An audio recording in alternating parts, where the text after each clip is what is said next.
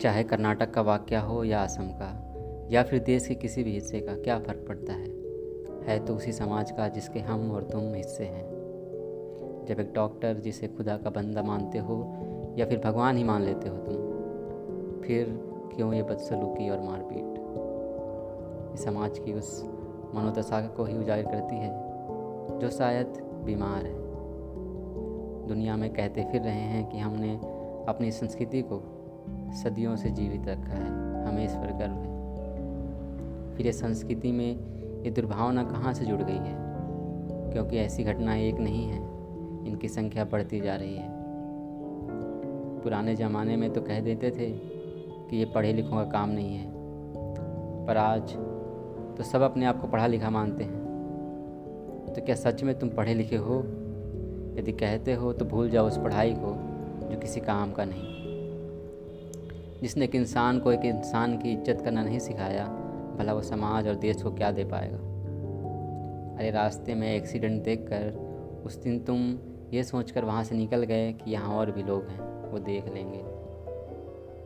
सिर्फ़ उस दिन ही नहीं, तुम हमेशा से ही ऐसे करते आए हो। अरे पाँच बजते ही ऑफ़िस से निकल जाते हो तुम, ये कहकर कि काम से परे भी ज़िंदगी है। तुम्हें शाम को झील किनारे बैठना ज़्यादा पसंद है। तुम्हें अपनी ज़िंदगी का एक वक्त भी किसी के नाम नहीं किया और आज किस हक से किसी की पूरी रात मांग लेते हो? यदि तुम्हारा जवाब है कि तुम्हारे जेब में पड़े पैसे तो ज़रा बाज़ार में जाकर वक्त की कीमत पता कर लेना। दो पल ही खरीद लाओगे, फिर बात करेंगे आगे। ज़रा ज़रा सी बातों पर पर्सनल स्पेस और प्राइवेसी की बात करने वाले, रात के तीन बजे भी डॉक्टर को फ़ोन करने में दो बार सोचने की ज़रूरत नहीं समझते। अरे, उसे अपनी काबिलियत का सर्टिफिकेट तुमसे लेने की ज़रूरत नहीं है। वो किसी के रहमो करम पर नहीं है। उसने अपनी काबिलियत तो अपने इंटर्नशिप में ही सिद्ध कर दी थी, जब फीडबैक में गाँव के लोगों ने उसके काम को दिल खोल कर सराहा था। जो बूढ़ी काकी, जो मोतियाबिंद के ऑपरेशन के बाद फिर से दुनिया देखकर बहुत खुश थी, और उसने अपने हाथों को जब उसके सर पर फेरा था, उसी दिन वो जीत गया था। तुम अपने किसी चले जाने के बाद हंगामा करने लगते हो। तुमसे सवाल है कि किसने इजाज़त दी तुमको ये सब करने की? तुम तो खुद आए थे ना, अपना दर्द लेकर।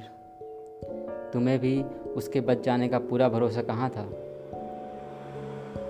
अरे, ये तो एक वैज्ञानिक प्रक्रिया ही है ना। विज्ञान भगवान से बड़ा तो नहीं है, जो हर सवाल के जवाब दे पाए।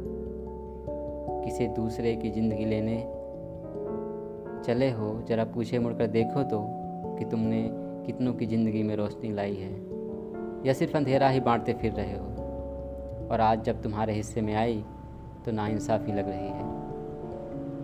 अरे, जो थर्मामीटर की नाजुकता को समझता है, वो लाठी की कठोरता को भी भली भांति जानता है। और वो भी लाठी उठा सकता है, पर शायद अब तक वो भगवान से कहता आया है कि भगवान इन्हें माफ़ कर देना। इन्हें पता नहीं है क्या कर रहे हैं। पर जब अन्याय का घड़ा भर जाता है तो मैदान जंग में कूदना ही पड़ता है। और फिर होता है महाभारत। इसके खिलाफ नियम कानून तो बनना ही चाहिए, पर उसके साथ हमें अपनी सामाजिक ज़िम्मेदारी को भी तवज्जो देने की सख्त ज़रूरत है आज। आज समाज में एक अच्छे बदलाव की ज़रूरत है, जो सिर्फ़ संभव है, यदि हम और आप मिलकर एक कदम आगे बढ़ें।